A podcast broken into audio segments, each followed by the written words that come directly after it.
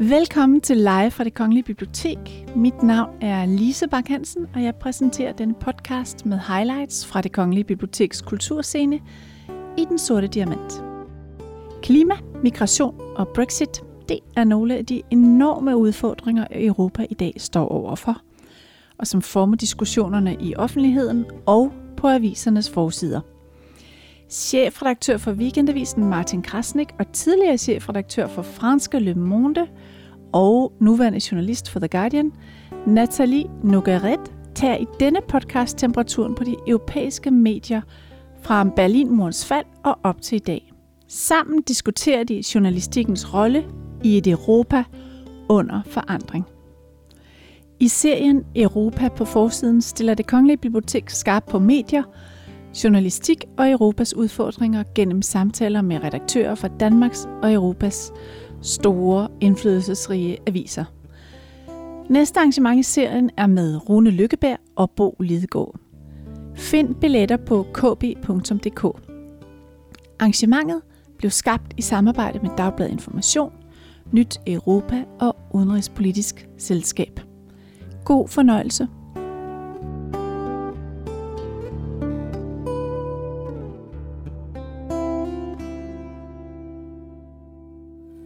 Hello and good evening. God, god aften. Good afternoon. God aften. Good afternoon.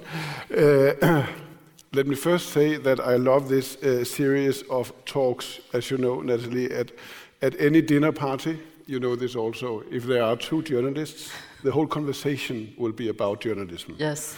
Uh, And, and, compl- and complaining about the editor. Yes, of course. Uh, how do we see the world? We, we, we believe that what we find interesting, everybody must find interesting.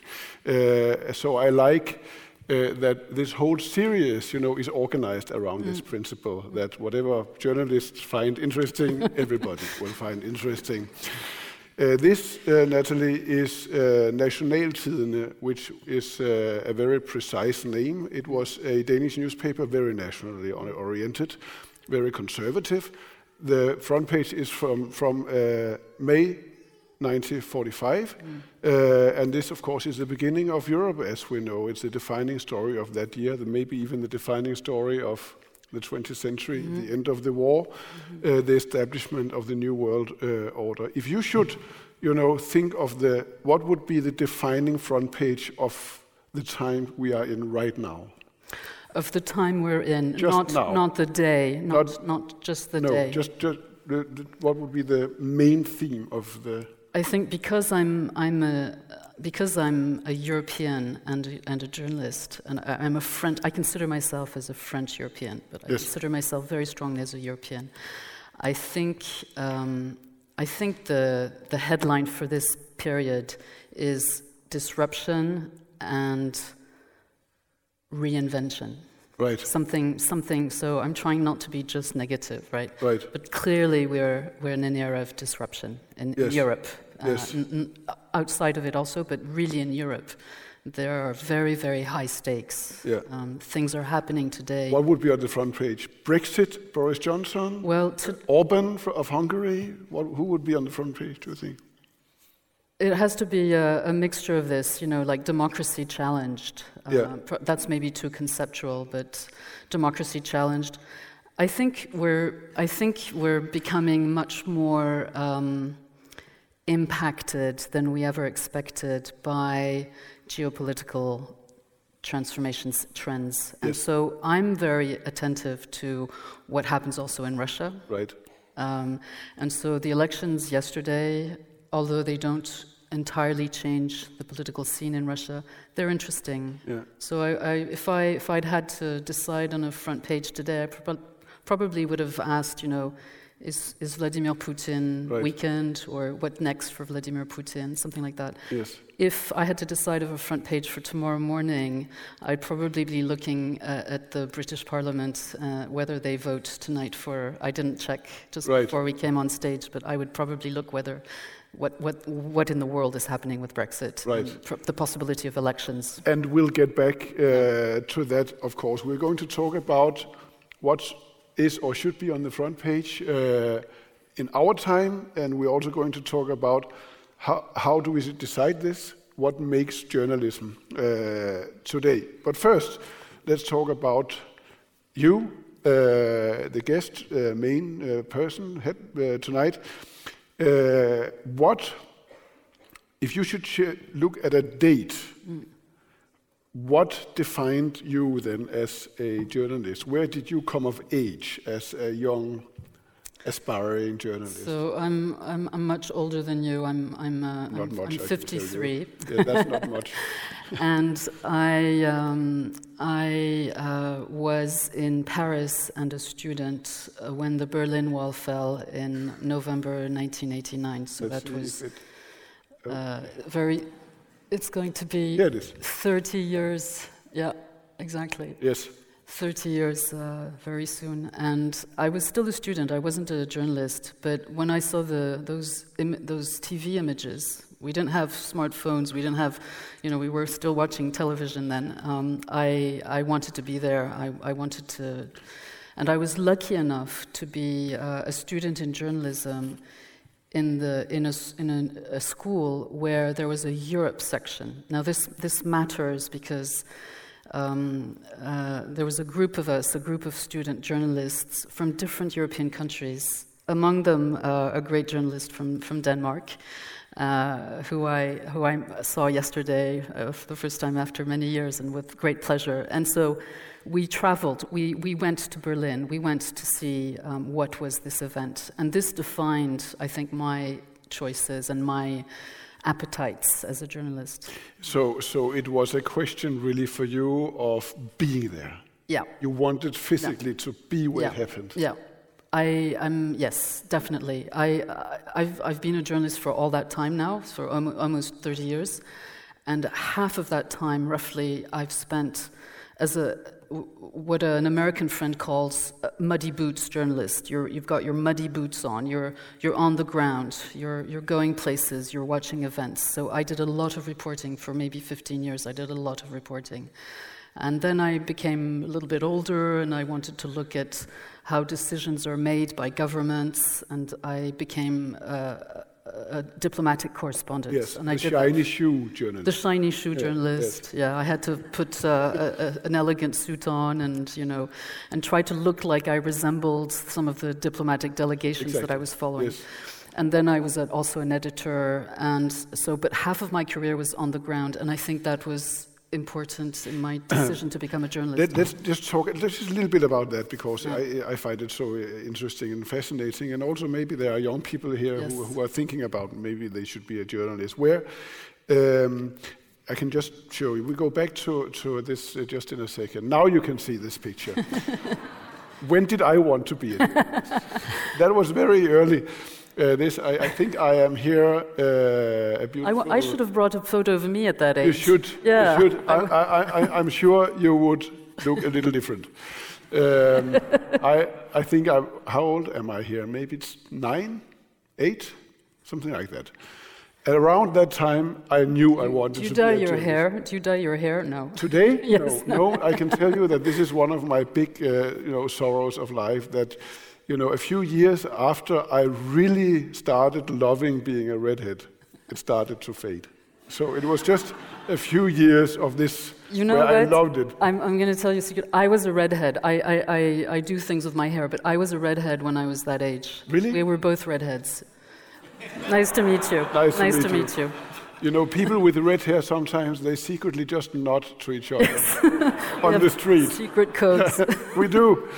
We do, and I think actually being a redhead, you know, I mean, it, it gives you a certain. It's true Absolutely. with the te- temperament. It's totally true. And why shouldn't we have, be, you know, have a, a, temper because you are, you know, called different names Absolutely. and so on? I was called freckle face. Freckle face, yes. and I, what were you called? Uh, uh, you know, rooftop fire and yep. something like that. but but why did I want to be a journalist? Because I I think some of, I mean, I, actually, I know exactly when it happened. I was shopping with my parents uh, in a supermarket north of Copenhagen, and in, I was bored, you know, like any other little kid going shopping with his parents. And then suddenly I saw this guy the, on the line. His name is Claus Borre, and he was the TV superstar of the time. He was the anchor of uh, Saturday sports program. And at that time, we had the monopoly. There was just one TV station, mm. and the anchors were like, yeah, you know, masters of the universe. Yeah. And they had this this almost mystical or mythical aura around them, where when you suddenly saw them, as I did there, I almost wanted to go over and you know pat him on the cheek to see if he was real. and I could just notice that the whole supermarket, in a way, stopped and froze, and everybody was just looking at Claus Borre. Yeah. Doing his grocery, in a way, you know, so chicken or and you, and you thought I want to be or, him, and I, I, I thought him. I wanted to be him. okay. I wanted to be him. This little redheaded kid wanted to be him, uh, and also, I think it has to do with the, the, the, energy in, in journalism, the restlessness in journalism, also the way that journalists always seem to take things very seriously, mm. And then again, not too seriously, mm. because the next day there will be other mm. stuff to talk about. And I think that's uh, uh, very important. How, how, when did you know? Okay, um, to, to, to be. Um, I hope encouraging to young to young generations. I didn't know what I was going to do. You know, for a long time, I was uh, I reached the age of 18 and, and a fair amount of confusion. So don't worry if you're very young and you don't know exactly what you want to do. Don't worry, you will find your you'll find your destination. You'll find your vocation. Um, so I initially thought I would be a doctor.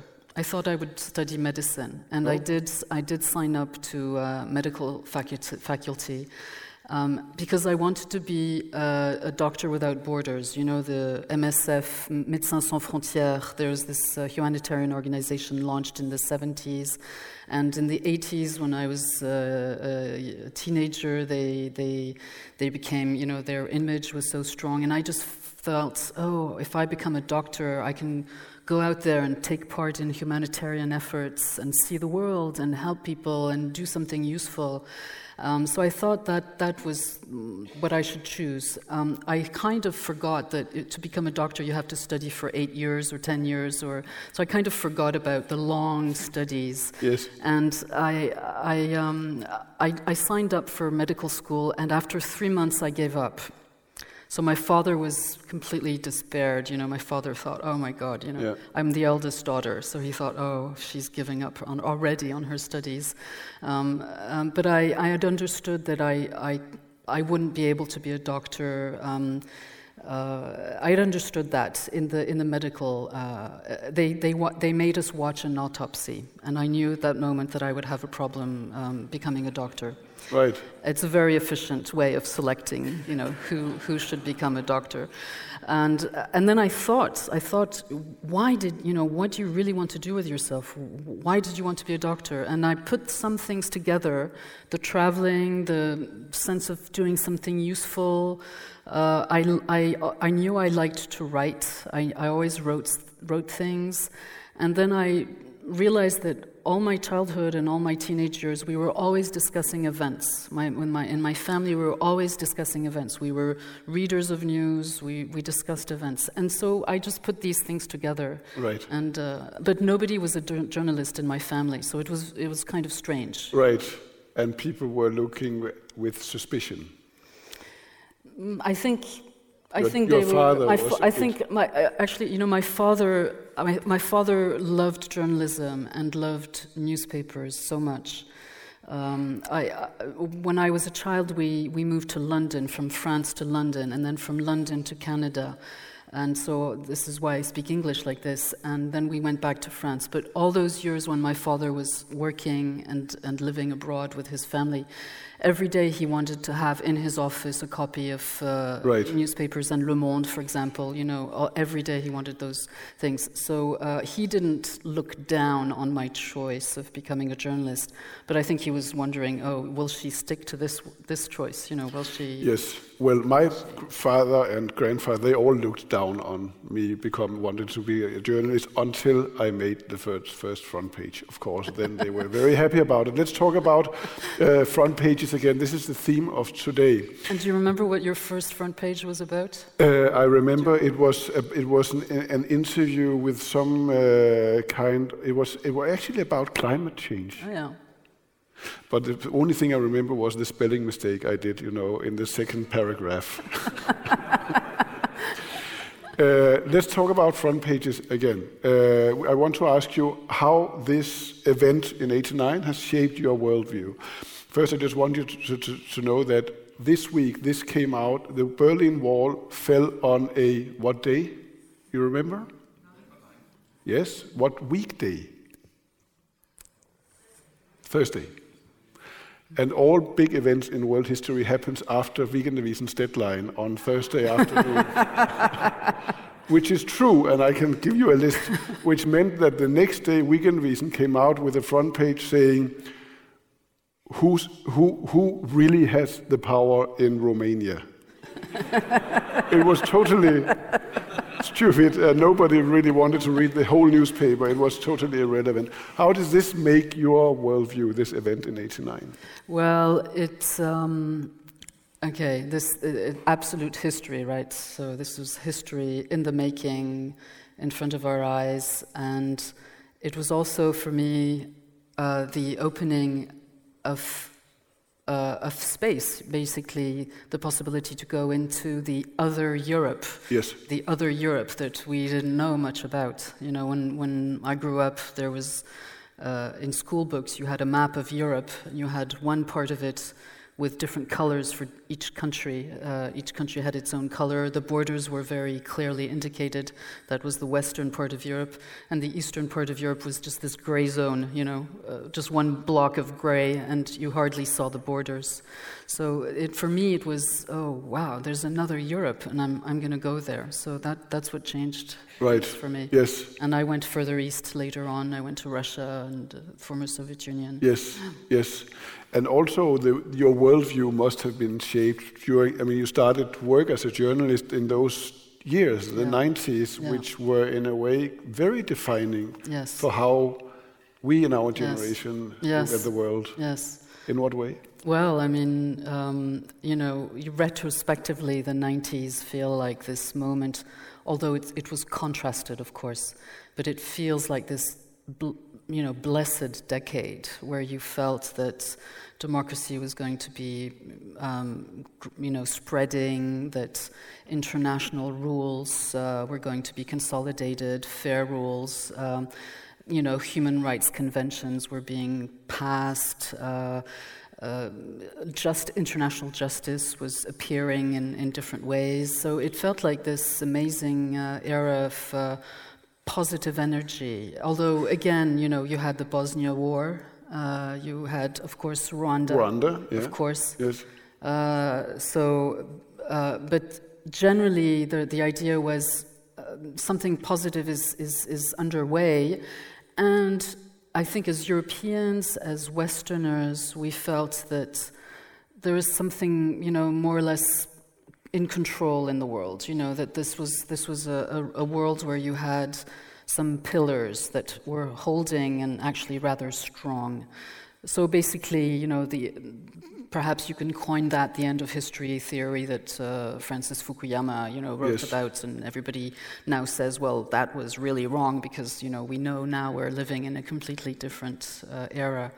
So I, am very much a child, uh, professionally, I'm a child of the 90s, yes, yes. of 89 and the 90s.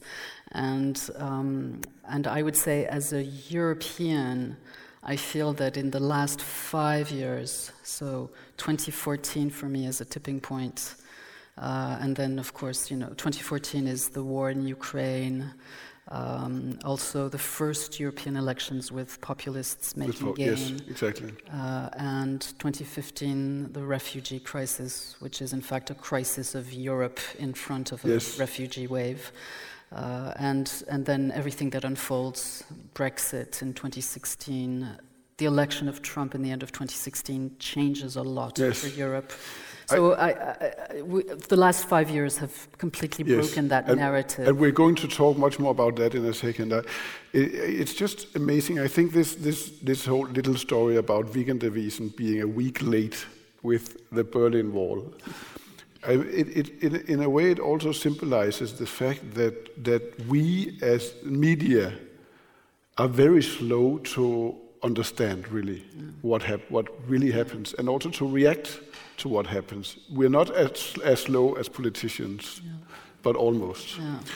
Uh, and I want to show you another front page, uh, not uh, here, from 2001, just to just to underline how uh, how how slow we are. Uh, this, of course, is from Wednesday morning on uh, September 12th.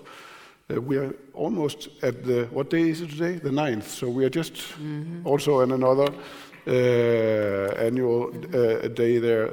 Uh, but at that day, the 9/11, 2001, I grew up twice in a way because my my girlfriend at the time was pregnant, and she was three or four weeks before giving birth, and I took the day off. We went to uh, the cinema in the middle of the day. Uh, Wh- Where were you? in Copenhagen, and we went to see Apocalypse Now. It was the Wow. this longer version, Wow. uh, uh, a new edition of Apocalypse Now. And when we came out, I could I, uh, uh, I could see on my phone that my editor had called many times, and she said, "You have to go home, at least look at the, the news, and you have to work today and tomorrow."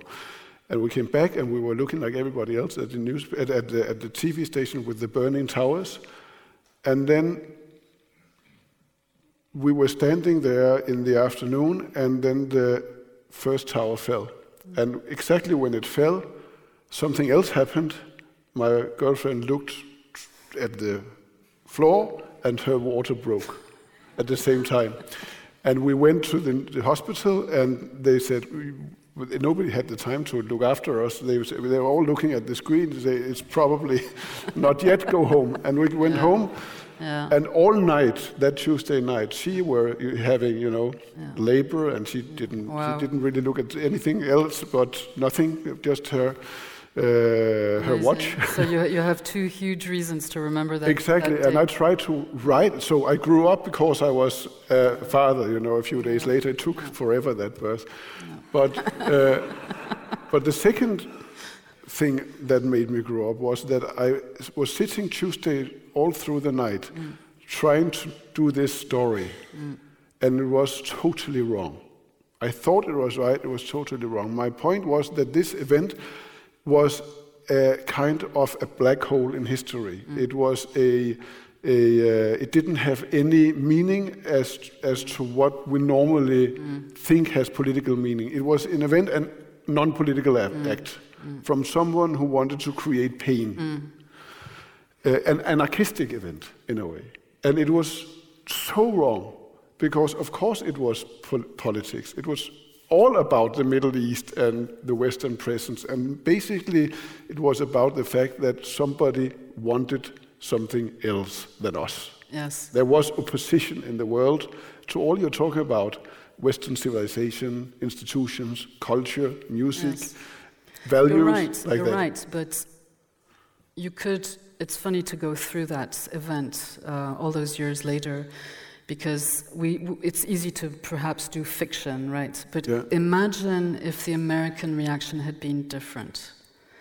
That doesn't change the nature of the actual fact of what happened, but perhaps the era that we would have entered would have been slightly different. And the, the, the fact that the American reaction took the shape it did with multiple wars, right? Yes. Not just, Yeah. not just uh, precise airstrikes on Kabul and the overthrow of the Taliban, but then Iraq, Yes. right? Which changed Yes, so much more. It did. It did. That's true. and then again, I think because then came the, of course, the the so-called Arab Spring, Yes. uh, where also we were thinking, also myself, was thinking, now democracy is coming to Egypt and Libya, even Syria, and of course it didn't. And uh, and uh, and and of course, again, we learned that there was some kind of very strong opposition to what we thought, what maybe what we took for granted. Yeah. And maybe as journalists, it, like it a lot of to Tunisia. I want to mention It does. It Tunisia. did. It did. Tunisia is important Yes. because of that, Yes. because it's Yes, democratic. yes, that's true. You're right. But my, my, my point was, right. was, was that, that we also live in a way, uh, in a world that is not exactly how we think it is. Yes. It's different and it's surprising and it leads us in places that we can't really Yes. understand.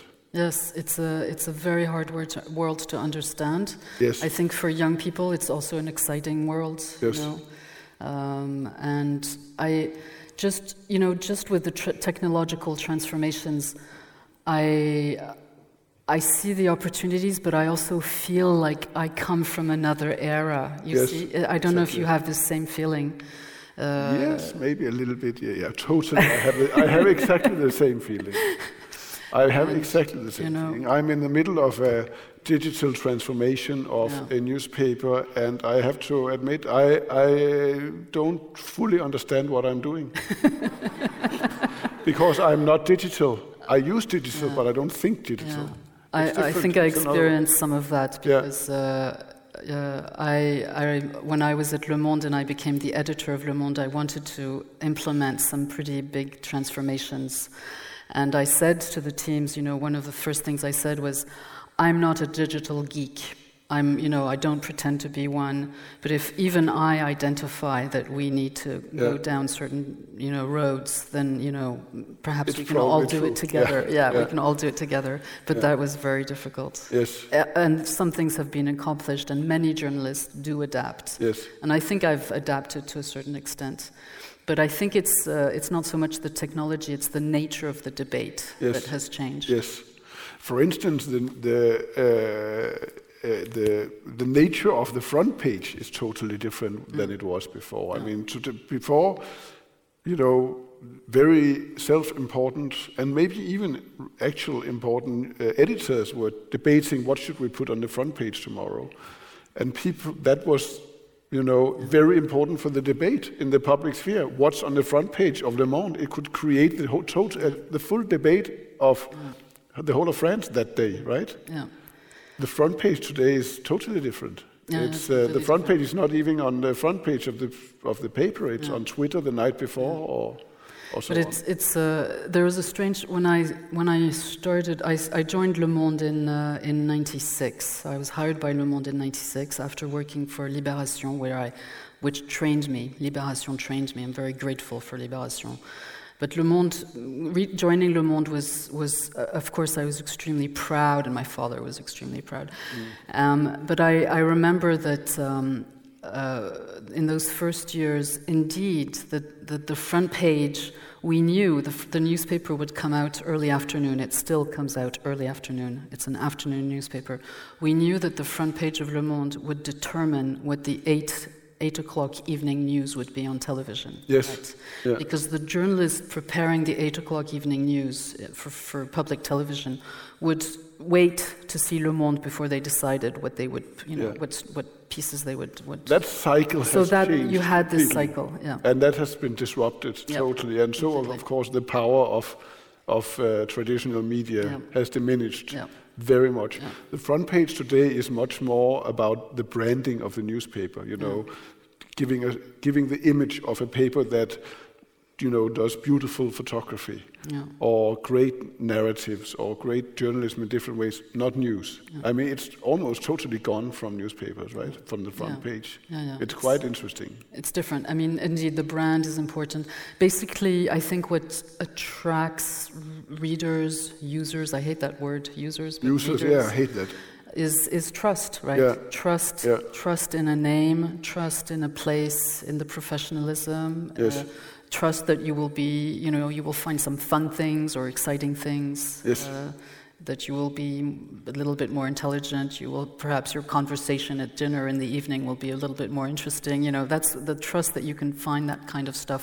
That's what I think drives readers towards Yes.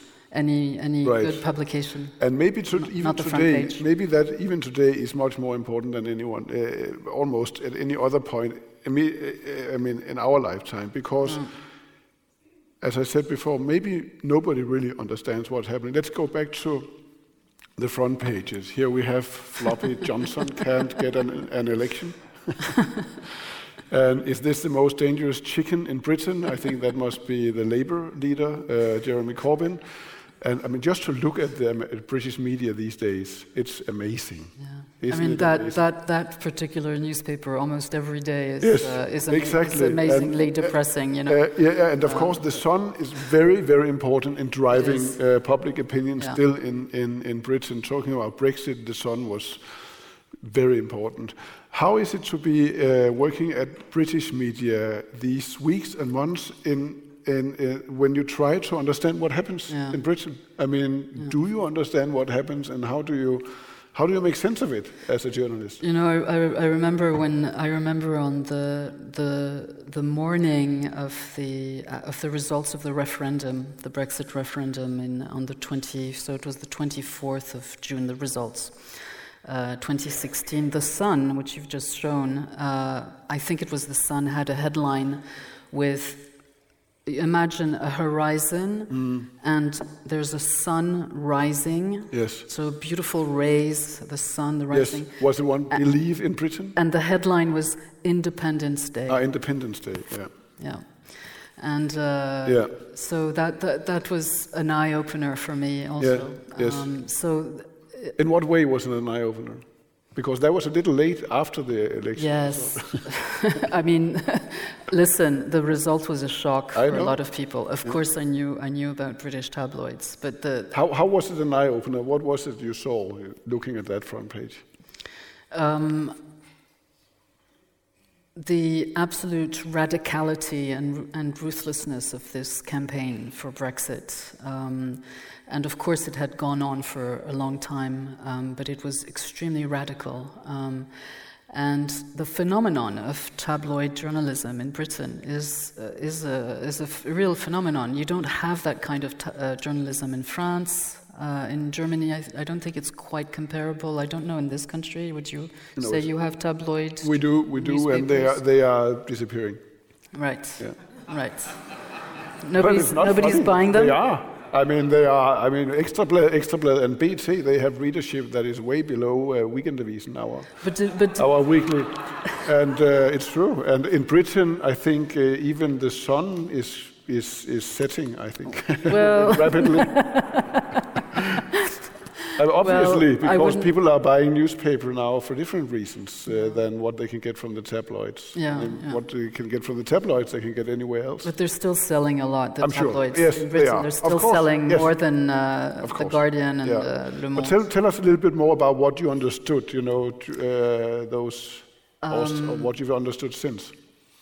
I, I understood that uh, as, as, a, as a French European who had partly grown up in, in England uh, in the 70s, so I was very young, um, I, and who uh, spent some time in Britain again in the 90s and regularly went to Britain, I thought I knew Britain fairly well. Yeah. And so the whole phenomenon of Brexit has shown me that actually I did not know Britain very well. And not only that, but the journalists around me who were, you know, who are extremely talented journalists and a brilliant paper like The Guardian also did not fully, you know, anticipate, did not fully see this uh, being prepared, you know. Um, so there are many things about Brexit that we only started trying to understand and look into after, when it was too late. Why do you think we missed it so much? Um, and by the way, you know, in France, the whole Gilets jaunes movement, The same. I, I would say, Yeah. you know, I would say that legacy media in Yeah. France missed this for a long time. Yeah. They only started paying attention when people were on the on the streets, you know, and Yes. walking cars. Yes. But for months, something was being prepared. You know what we're talking about, the yellow, the yellow the vest. yellow vests, Yeah, yeah. the yellow vests. So why did we miss? Why did British journalism Yeah. or big parts of it uh, not see Brexit coming? There was a little bit of complacency, rather a lot of complacency.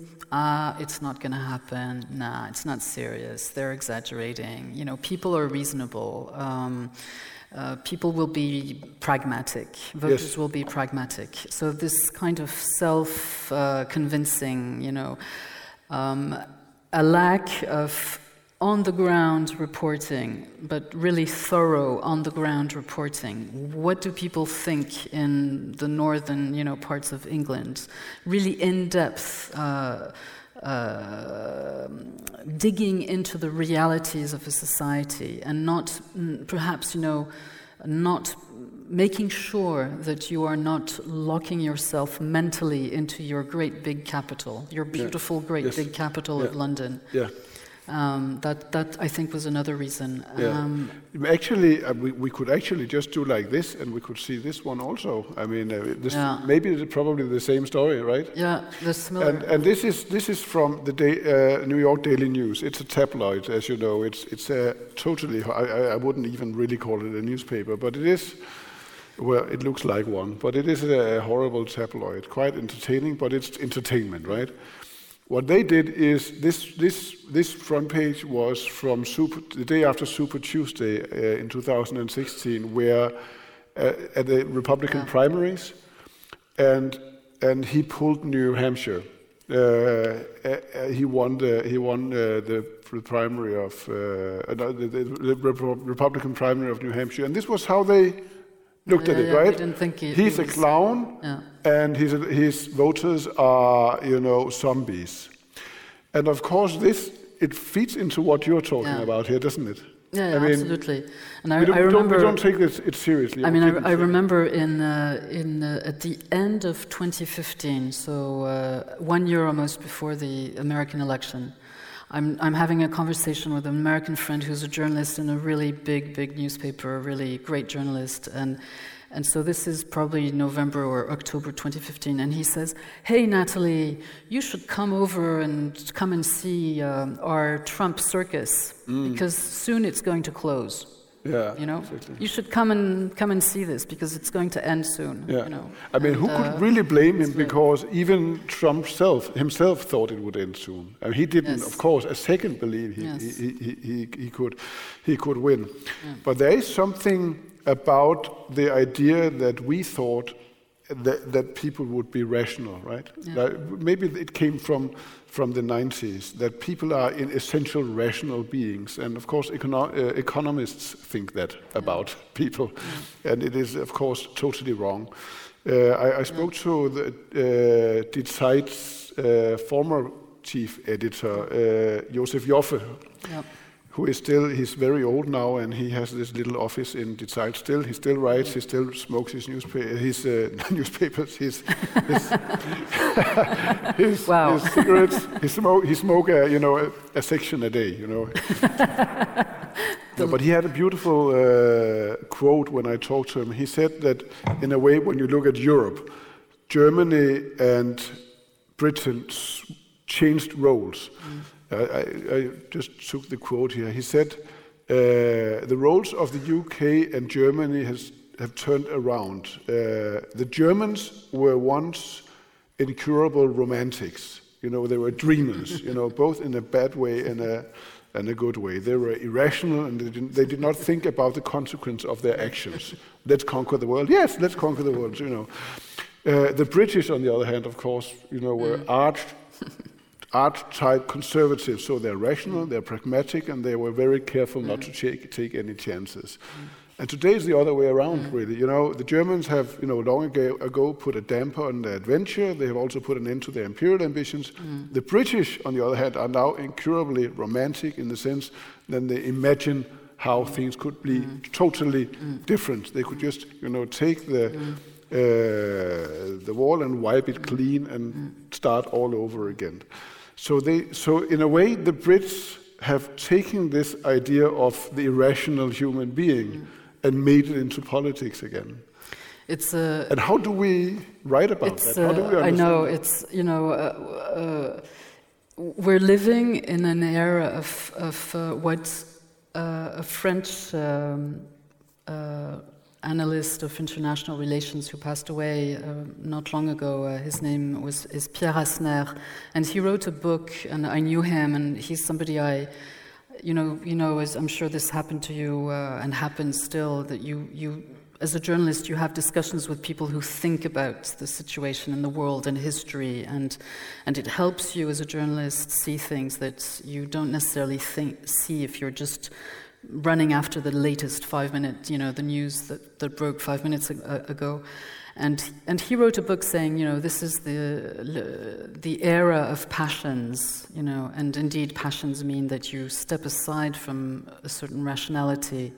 And I'd say there is also a dimension of passions in Germany, although it doesn't, you know, well, obviously, determine. Yes. Yeah. It doesn't determine uh, the government decisions at no. this at this point in time. Yeah. But there is, we know that, you know, yeah. uh, there there are elements of passions, new passions flaring up in Germany as well. So, I'm I'm careful with. Um, putting labels on entire nations or nation states. I'm yeah. careful about that because I think that the, what's common is the passions, the, yeah. the, con- the, conflicting passions, and Brexit is a product of many passions. Yes, yes. yes. And, um, and, I think also that we would we all always like to see, uh, you know, w- w- these passions or whatever. Uh, we, we would look at them as being irrational. Uh, because we don't really understand them, because, uh, and we, we, we haven't been understanding it for, for a very long time. And therefore, we would we like to look at Brexit, for instance, and talk about it's probably about identity, which I'm sure it also is about identity, about England, about you know this, this, uh, this, this, the idea of England yeah. that never really settled after, after the end of empire and so yeah. on. I'm, I'm sure it's about that yeah. also. But underneath that, of course, there is a very rational uh, thing that is economy mm. and redistribution of values and wealth. Mm. As in the States, I think what we totally missed as journalists was to talk to people and have them tell us that this that we looked at in the 90s, yeah. where we were, you know, creating our worldview, yeah. that globalization only had winners, yeah. that that uh, the falling of borders must have been good to anyone, even people who were complaining. Ah, maybe they had to find another job, and maybe they. I mean, it was just a tiny, tiny part of population it was amazing that we missed this story. Yeah. It, I mean, it, it's amazing. You're right. We missed but it. Politicians missed it. You're right. Except the politicians who didn't miss it, of course. Who, yeah, who, who actually who, who actually capitalize it. on it. Yeah. But um, uh, you're right. Uh, there's that whole impact of, of globalization, which we kind of, you know, were in denial about. We were in denial about some of the really worrying aspects of it.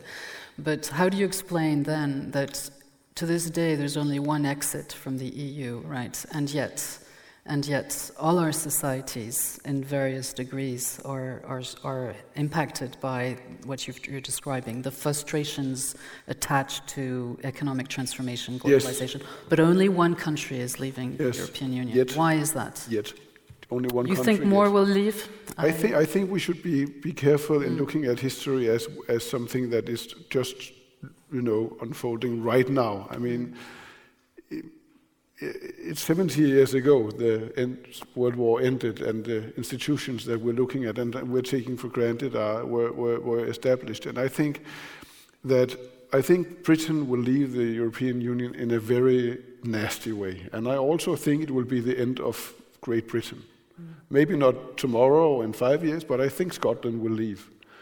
Uh, and I think at some point also even Northern Ireland and Ireland, Ireland will talk about reunification because I mean it's be obvious even to people in Northern Ireland. I'm still I'm talking about maybe 10 or 20 years down the road. And then why should Wales? I mean, why should they stay, stick to the? And at, at that point, of course, it, the, the situation in Britain will be different. But also, I think it's. I think obviously other countries will leave the European Union because obviously people will elect leaders who want to leave, do the same. Poland might do it. Hungary might do it. Mm. Greece might do it at some point. Not now. I think but, we need, we need to already plan a, a, discussion like this in five years' time. I'll come back and see what what, and what has because happened. I disagree with that. Yeah. So I, I think I think I'm worried. I'm worried yeah. that something like that might happen. I'm yeah. very worried about the the, the architecture of Europe holding. Yes. And there are different pieces to this architecture. The EU is an important part, but it's not Yeah. the only one, right? Yes. NATO is another one. Yes. Uh, the OSCE is another one. You know, you have various, anyway. Yeah. Um, so I'm worried about the architecture of, of Europe, but I don't believe that's going to happen. No. And I and I have a theory about Brexit, but I don't know if I, I for the the three, Eight minutes left. the three reasons why Brexit happened for Yeah. me, apart from everything that you mentioned, which is um, you know absolutely right. I think I think um, Britain is a country that's traumatized from multiple shocks. And uh, some of them are, things that you can find elsewhere, but th- the combination of these three shocks is actually unique to Britain. And I would say the, the first shock is um, the shock of Thatcherism. The decade of Thatcherism was a trauma in many ways for Britain. It also reformed things in a necessary way, but there was ex- extreme social violence in the decade Yes. of Thatcherism, and this is the 80s, right? Right. Ultra liberalization, the ext- extremely um, rather violent repression of the miners' strike. I was a, I was a teenager, and I remember going to London. Um, I think it was uh, 84, 85.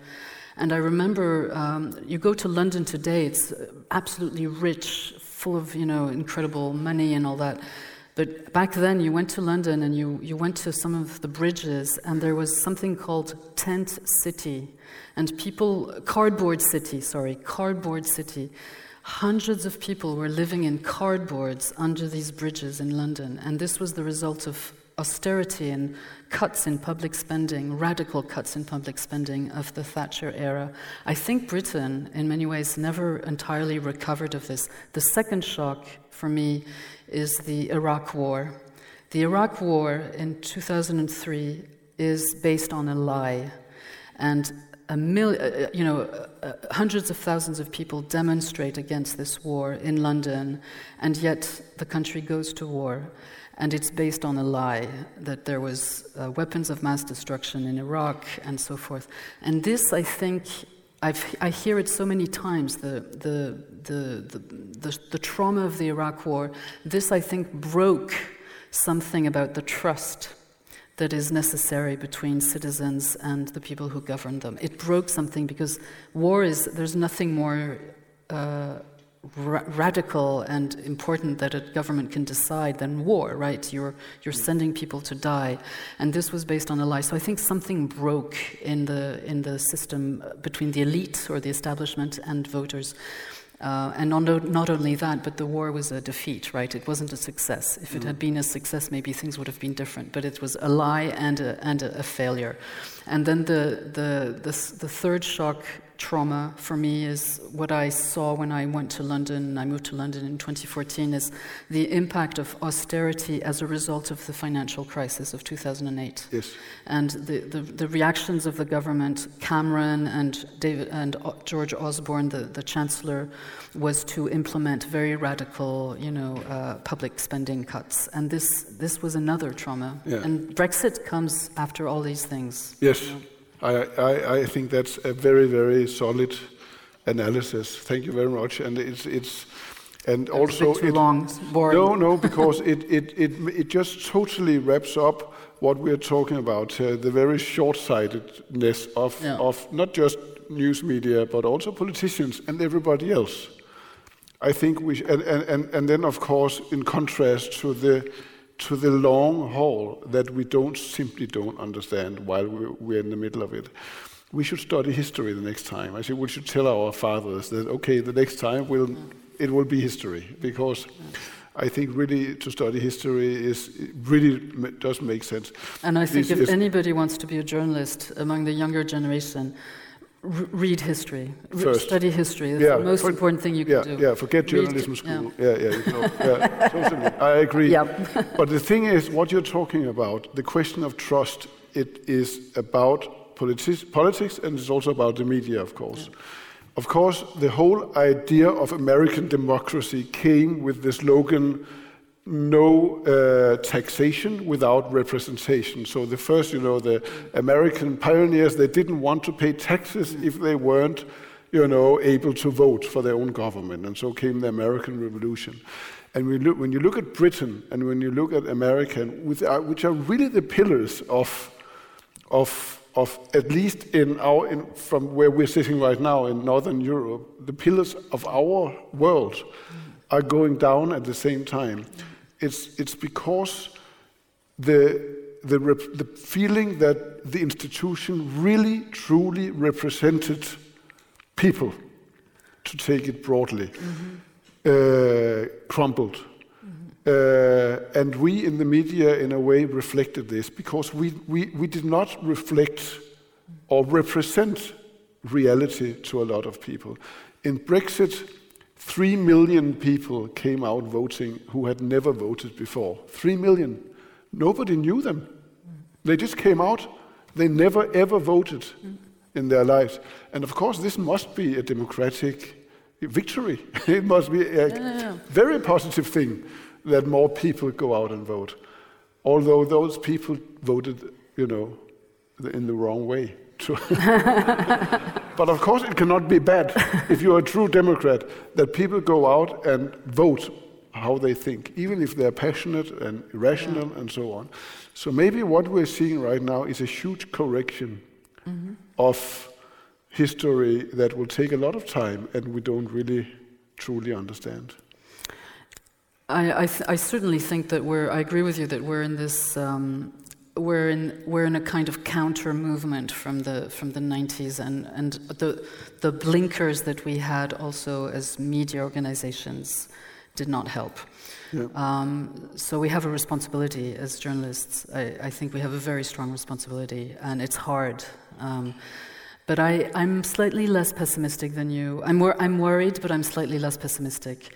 And the reason is, and, I, and we have to be careful about this because journalists love to paint a really black picture, right? To, you know, sensational headlines are always negative, right? Um, and because we are indeed rightly worried about Brexit and Trump, we, we Europeans who watch these two, you know, incredible democracies in this terrible situation, uh, we, we tend to look at just that, mm. right? But I, I would pay a little bit more attention to people uh, almost everywhere in Europe uh, who, are, who precisely don't want that to happen. And to, to, to you know, people who demonstrate uh, uh, people who do things, who demonstrate against corruption, who demonstrate against authoritarianism. There are, you know, we see these demonstrations. They've happened in Budapest, they've happened in Poland, they've happened in, in Milan, in, in northern Italy. Uh, you, you, we never do headlines about this so much. Right. And we, we rarely investigate this. Right. And I'm not trying to be, you know, rose, rosy eyed. I'm just no. saying, just like we failed to detect yeah. the uh, early signs of Trump or Brexit, we should also, uh, without being naive, we should also be on the lookout for this also younger generation of activists and, and people across Europe who they may not, you know, be fully in government, they may not be, but they are actually active and they want to protect some things which have to do with human dignity, yes. I think, and, yes. and common decency. Right. You know, I, I, I'm interested in those also. Yes, it's very interesting, and, and also all, all, what you're talking about, it boils down to the very core of what, what, we're talking about in the first place, journalism and you know Europe on the front page. It, it, it boils down to the fact that we should go out and talk to people yep. and ask them, what do you think? Exactly. And, and this, of course, is, is, is something that both politicians and media tend to, tend to uh, forget. Now it's uh, 9 o'clock and we have half an hour left. Actually, the, uh, we, the floor is now open for questions. Uh, I, there are, you know, themes that we, we that I wanted to talk about uh, still. That and I think questions should be also directed at Martin. You know, I think. Yeah. I, I will just answer anyway, but uh, ask ask.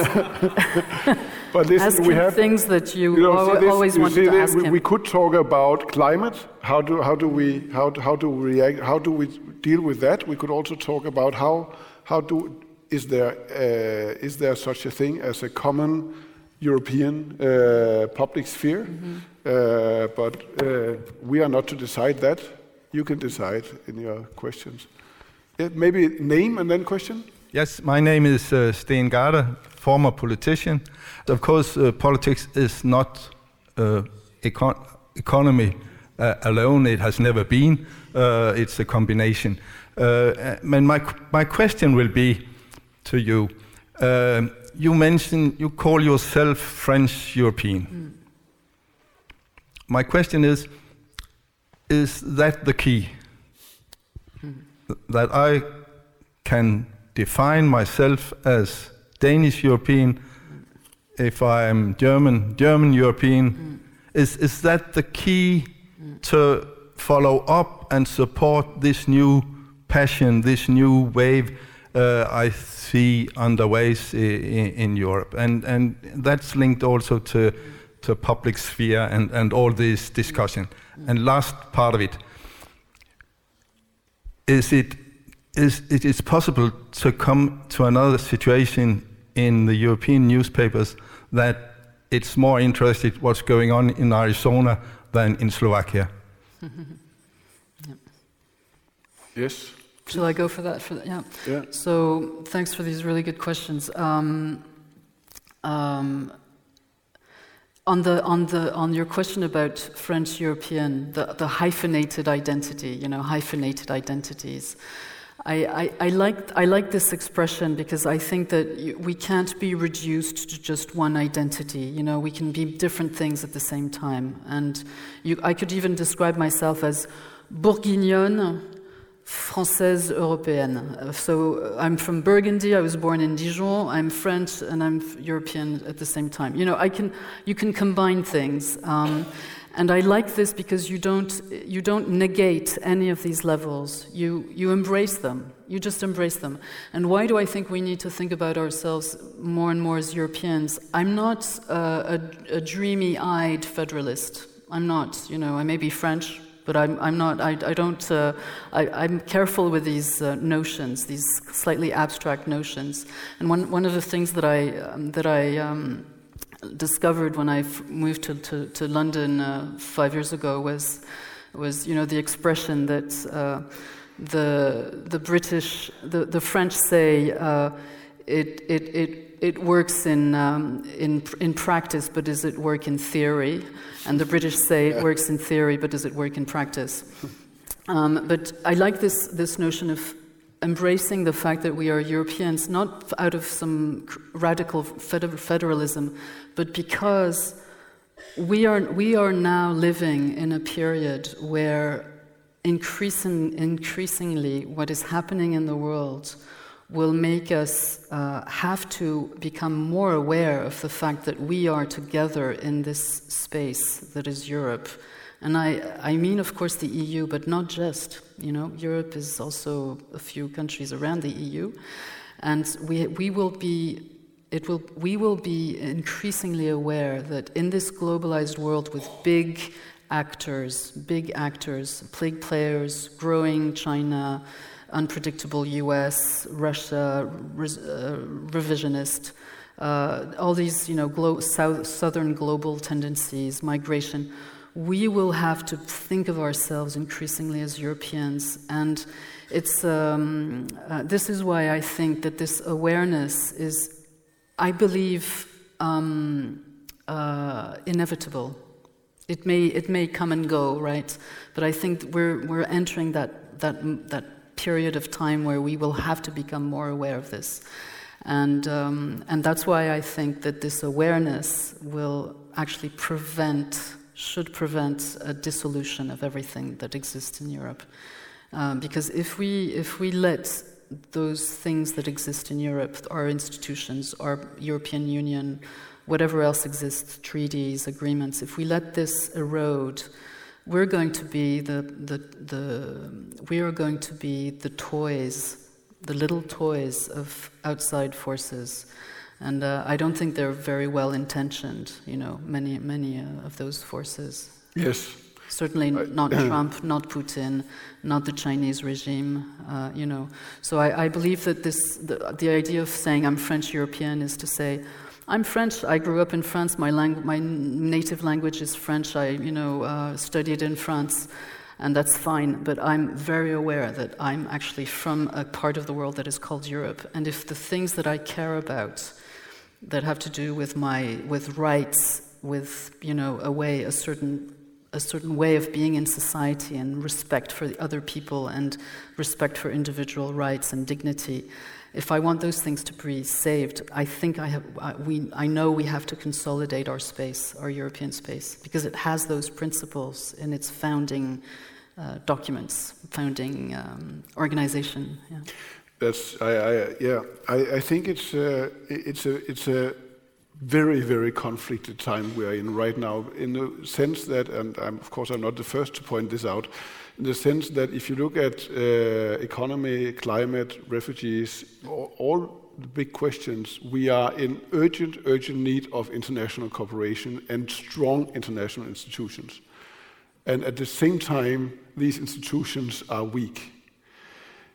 And very important segments of populations and voters do not feel like this. They don't feel that these institutions are important. They don't feel that they don't feel European. Mm. They feel French, mm. German. They feel even more local. Mm.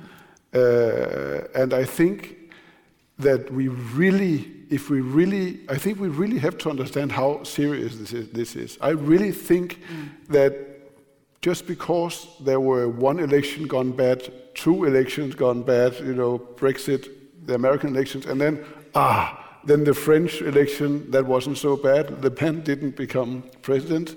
And then the European elections uh, this year wasn't so bad either. That it's, it's really, really stupid if that makes us too optimistic. Because, because what, what we have to face is that, I mean, Europe as such is not, it works in many ways, but on the important parts, you know, the, the, the bad consequences or the negative consequences of globalization, it doesn't really work.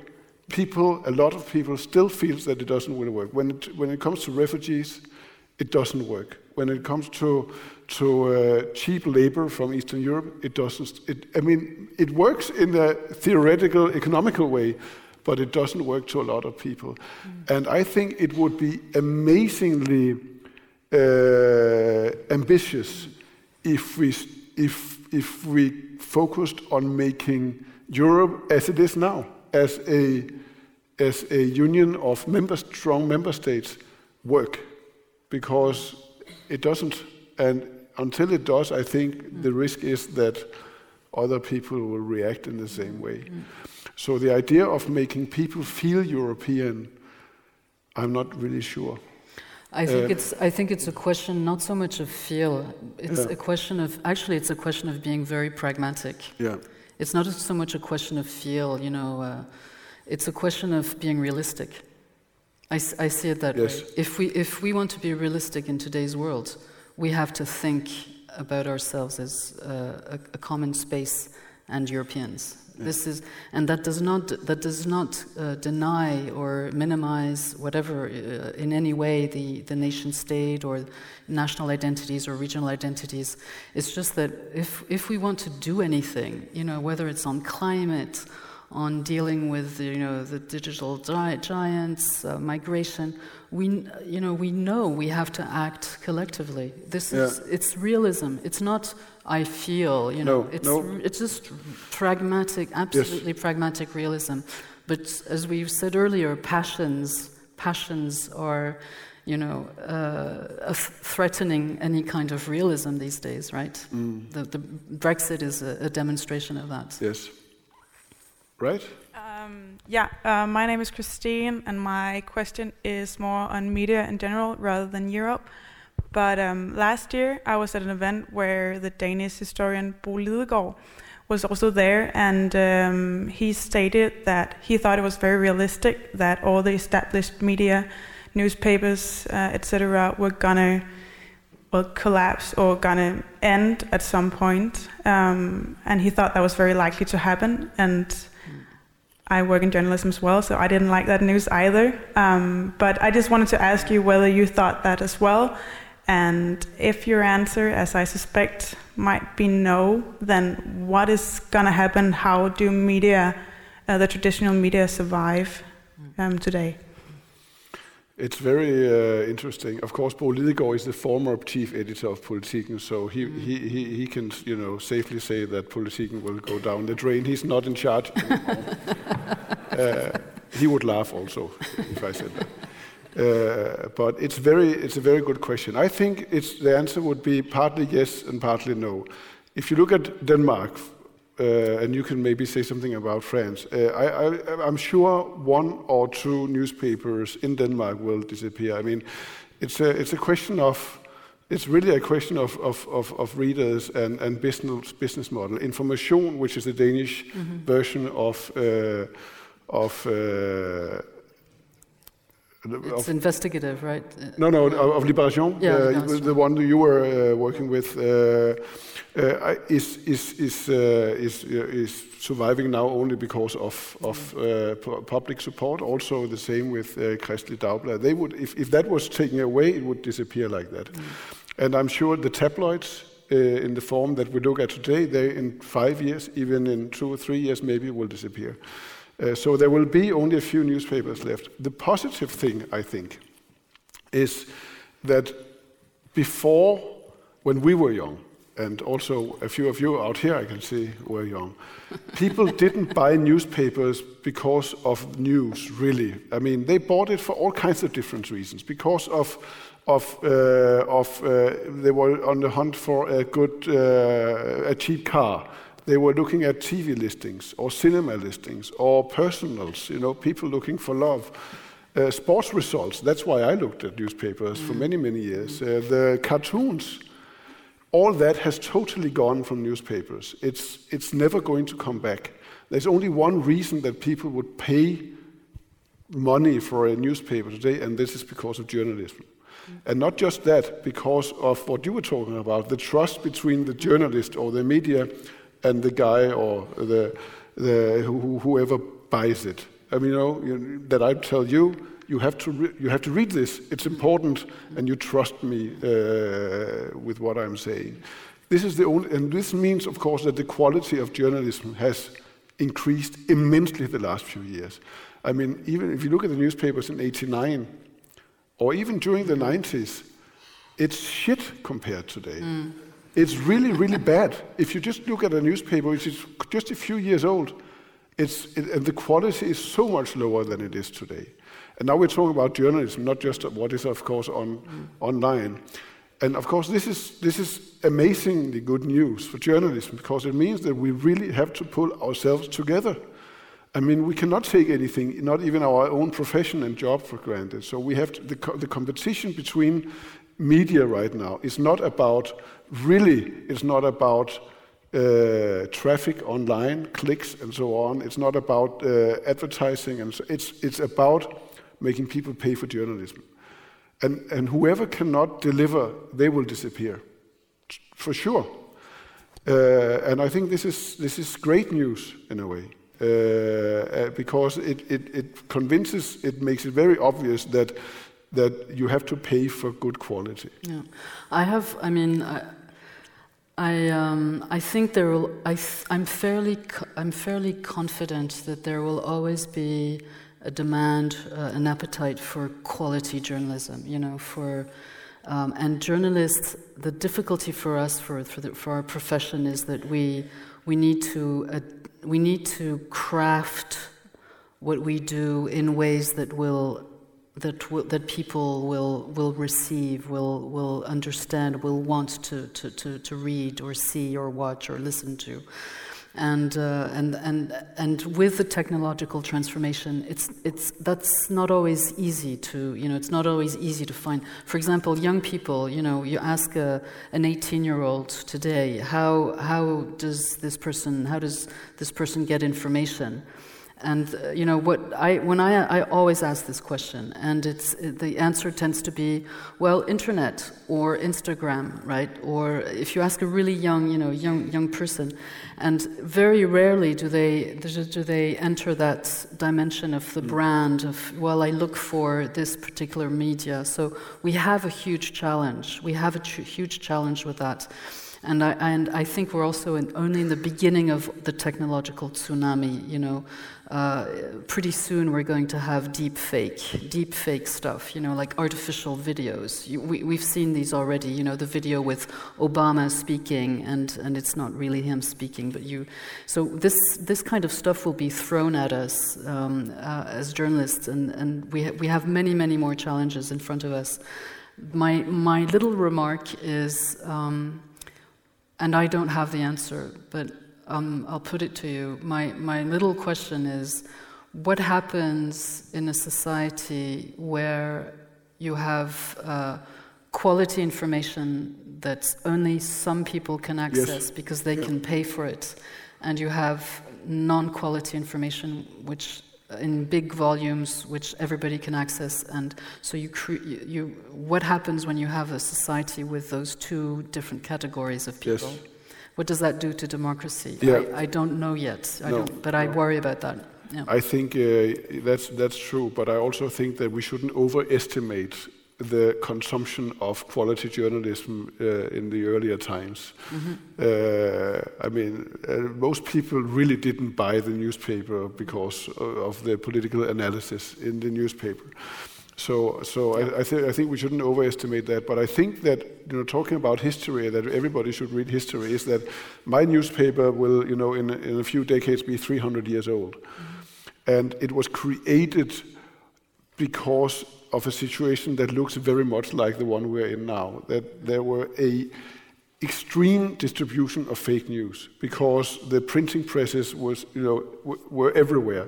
I think in London in the in the in the 17th, end of 17th century, there were like, you know, 400 little newspapers. In Paris, the same. It was everywhere. They were short. It was very short. Mm. It was almost leaflets. Mm. It was short sentences. It just looked like Facebook yeah. Uh, yeah, yeah, uh, tweets. Or, or, tweets. and, and of course, the, the, the authorities, which were kings and uh, emperors and so on, were reacting and saying, okay, we have to create institutions that we can trust so they created this newspaper mandate and gave it as a mandate, of course, to different institutions that were they were allowed to print and and call it newspaper. And there was a there was a you know the royal the royal uh, stamp was on a lot of them, also on my newspaper, and you could put the editor in chief in jail if it was a lie or it was wrong. Of course, this whole idea, and I think, I mean, it, it, the situation today resembles it a bit. Mm, you know, mm. the birth of the modern newspaper and modern journalism came because people needed mm. trustworthy news, yeah. so they could make decisions. Maybe yeah. not completely rational, but decisions yeah. on in Wall Street, political decisions or business decisions, whatever. And, and, and I, I agree totally that, of course, there will be a substantial demand mm. for that.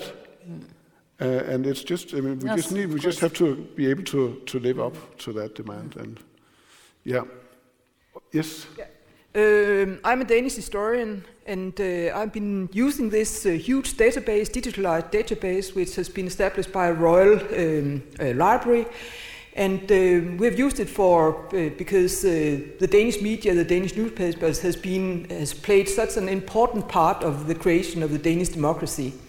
But when my, I asked my students uh, last year uh, and perhaps also this year uh, about if they had any newspapers reg- regularly at home, they said, well, no, we have no. Facebook, we get the news on Facebook, we get Politiken, we get the Weekendavisen, we get everything in Facebook. So therefore, uh, the media situation, even for history students in uh, Copenhagen, is rather bad. They can't afford it. It's rather, it's uh, a monthly rent uh, where they live uh, for just to have one, uh, one newspaper. So therefore, uh, why I came here is because um, uh, friends and colleagues are talking about the Guardian as the new concept of uh, media to to create good journalism and distribute, also have this open access to good journalism. So my question is, how come? What's your business concept? What is uh, uh, possibilities in the future? Where do you get the money from? Uh, who do pay? and how? Uh, who do decide? And can we do the same thing here so that our students and ourselves can get much better and much more information on time? Yeah. So about, about the Guardian, yeah, the, Yeah, the, the Guardian. in a, in a nutshell, um, and this is one of the reasons why I was very interested to join the Guardian. Um, they are they are a unique uh, newspaper. Actually, it's it's a unique newspaper. It it is it has a it has an endowment, meaning that um, it has uh, a trust, uh, an organization, a trust, where um, it that holds assets, and uh, the newspaper lives from the uh, dividends uh, that come from this trust. So every year, the trust, and it's, it's got a huge amount of money, it's one billion pounds or something like that, okay, in the trust. And this, exist, this was created in the 1930s, and The Guardian will be uh, celebrating its 200 years of existence in 2021. So not as old as yours, but. Uh, so in the 1930s, they set up the trust, and since then, The Guardian uh, has this uh, financial backbone, which is unique. I don't, I don't know of any other newspaper uh, that has this in the same way. So it has an endowment. This is the backbone of its uh, absolute editorial independence. There's no shareholder, there's no oligarch, uh, there's no political party, there's no, it, it's based on a trust. Um, so this is, this is unique. To go to your question very quickly, um, uh, we're for free. Everybody can read everything we produce online for free. So that sounds like a crazy business model, right?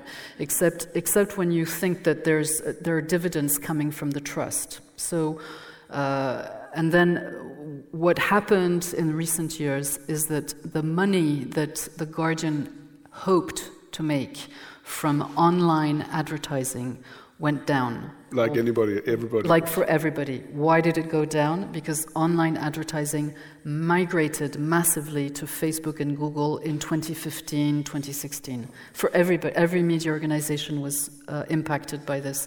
For The Guardian, which had built its whole strategy on growing global audiences and bringing in online advertising by scale, right? Building scale. We have 150 million unique browsers per month. Theoretically, 150 million people every month click at least once the, on the Guardian. So we would build scale and then bring in the advertising, online advertising revenue. This collapsed. This this model collapsed in 2015. We're we're we're in very shifting times. So what the Guardian did since then is build is accentuate its membership uh, strategy. So people give money to the Guardian not because they have to to access the articles, but because they want to support why the Guardian exists and why it's investigating this or reporting on that. And in all, in all, if you add the, the, the people who buy the print in Britain, and the people who contribute regularly or uh, just once. You, in the last year, we've, we've had 1 million contributors. 1 million people gave money to The Guardian. This brings in revenues, and our aim is to reach 2 million uh, in the next uh, several days. I think years. there was a break even quite recently, wasn't and there? this year they, they broke we broke even but there was to you know to be absolutely transparent there was a lot of cost cutting right. so the breaking even was linked not just to a rise of contributing readers but also to some cost cutting Yeah. so and our our big question is how long do we how long can we sustain these contributions from readers Yeah. of course the shocks of brexit and trump help right uh, Right. oh my God, you know, let's support a quality media. But how long do people stay motivated that way? It's an open Yes, I think it's a very, very good question because Yeah. uh, for the Guardian, it's an ama- it, turns, I think, out to be an amazing business model if you can make, and it looks like it, that you can make people pay voluntarily because they want. Yeah. Anywhere between, you know, one pound, ten pounds, fifty pounds, whatever a year. For everybody else, I think it's very damaging I have to say. And I think The Guardian, who did this, because you can't do it because you have 150 million users, uh, almost nobody else can do it. And it means that I think The Guardian uh, have been actually first mover in making young people used to free news. That's a really interesting thought. We, uh, we, we, were talking about Martin and I discussed this yeah. uh, briefly before we came on stage yeah. because I hadn't. This is it's an interesting thought because I had never uh, looked at things that way. Yeah. But I would need. I would. Uh, what I would love to see is is uh, is is like literally statistical evidence of um, the possibility that the Guardian being for free has drained drained resources from other media organizations in Europe who are not for free. Yeah. I, it's an, it, this is an interesting yes, question to look yeah, into. Yeah, yeah. yeah. Uh, okay, one more question and then time's up. Uh, who ha- yeah? Good evening. My name is Sophie, uh, Sophie Orup. Um, I'm a student at Sciences Po Paris, studying political science. And one of the first things we learn is uh, Montesquieu's separation of powers. So we have the legislative, the executive, the judiciary. But then in common day speech and when we debate, we also say the media might be the fourth uh, body of power. So my coming of age right now is maybe contrary to yours. Um, in a world that's completely globalized, suddenly turning very nationalistic. So my question goes to how do you use this, this um, one of the main uh, centers of power? Um, how, how do you, I'd like to hear about your considerations when you choose to bring a story. It's not every day that you can bring a story about the wall having fallen, for example, where there's not any choice of what you have to bring, but more, do you, do you usually choose to bring uh, international, uh, a story from the international scene? Now you both have quite a pan-European uh, project or uh, let's say preference, is that something you choose to promote in your newspaper, or would you go nationalist uh, or more national level of analysis in, for example, uh, Weekendavisen um, or The Guardian, which also has both a national and an international audience? Uh, I don't. Should I say something really about that? I think. Well, I'll try to do it very brief. I think that we have two challenges, as or many challenges, but let me see, just say two, two challenges that we, that we haven't talked about. One is that this fourth estate is going through, like all, all the institutions we were talking about before, a democratization which is both good and bad. I mean, but I would have to say that all, kind, all democratization has to be good. So the, the, the era of editors deciding what should be on the agenda of the, today's uh, debate has totally gone. And this is a good thing. It really is a good thing. Of course, it also creates questions of quality, but hey, democratization has to be quite, uh, quite messy. So the, the other thing is, uh, is how do we deal with that? What is the second challenge, uh, apart from finding a business model that is collapsing between, because of this democratization? The second thing is that there is a very, very strong desire from, from all strong institutions, also politicians, especially politicians, to control information around them. And as we have, in, in the years we're talking about now, are getting weaker, uh, we do not control debate information uh, in the same way as we did before. Mm. You see how politi- political institutions and also business are very successfully trying to take information away from the media and controlling it by themselves. You see political parties uh, communicating only on Facebook and Twitter. You see uh, politicians doing the same. You see Lars Løkke Rasmussen, our prime, former prime minister, just left as the party leader. He gave three. He gave us three messages: one on Twitter, one on Facebook, and one on Instagram. Not, not a word apart from that. No interview, nothing. I think this is very, very signal of what we're talking yeah. about here. I mean, it's a fight of, and this is the other democratic question, it's a fight over who controls the information. How important do politicians want us to be as the media? Yeah. I mean, they have an opportunity now to control it much more than they used to do and this is uh, not a, a, good thing. Yeah, and and it's and and it's why I mean to take that example. I mean we, we see politicians just be happy with oh I'm sending out my tweet or I'm sending out my my declaration on you know put it on Facebook and then I don't I don't yeah. answer any questions. Yeah, and and and that's that that's something that journalists have to have journalists yeah. have to fight for the for the right to ask questions and to follow up on the exactly. questions. And this is what we they, uh, because they need the access, the regular access. Yeah. To ask questions. In, in your question was a little bit of a what should you focus on this or that agenda. I mean, I think we shouldn't focus on any agenda. We should ask the questions. Yeah. I'm very, very, and we didn't talk about that anymore, but uh, uh, today uh, a, a lot today. But I'm very skeptical of news, newspapers who think that they should push a certain agenda, especially on climate. I mean, you see newspapers here in Britain also, everywhere in the Western countries, that newspapers are trying to push the climate agenda in a way that is, I think, almost, you know, verging on propaganda uh, in, a, in, in a broad sense. And I think it's very I think basically it's far away from what journalism should be about. I mean, we shouldn't push a political agenda. Mm.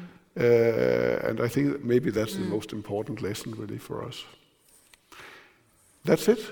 Time's up. Thanks. Thank you, Natalie, Thank for you coming much. to Copenhagen. Give Thanks her for the good a questions. big hand. Good stuff. Du har lyttet til en podcast fra Det Kongelige Bibliotek. Husk, at du kan abonnere på podcasten i din foretrukne podcast-app. Hvis du kunne lide, hvad du hørte, så del det gerne med andre, der også kunne være interesserede.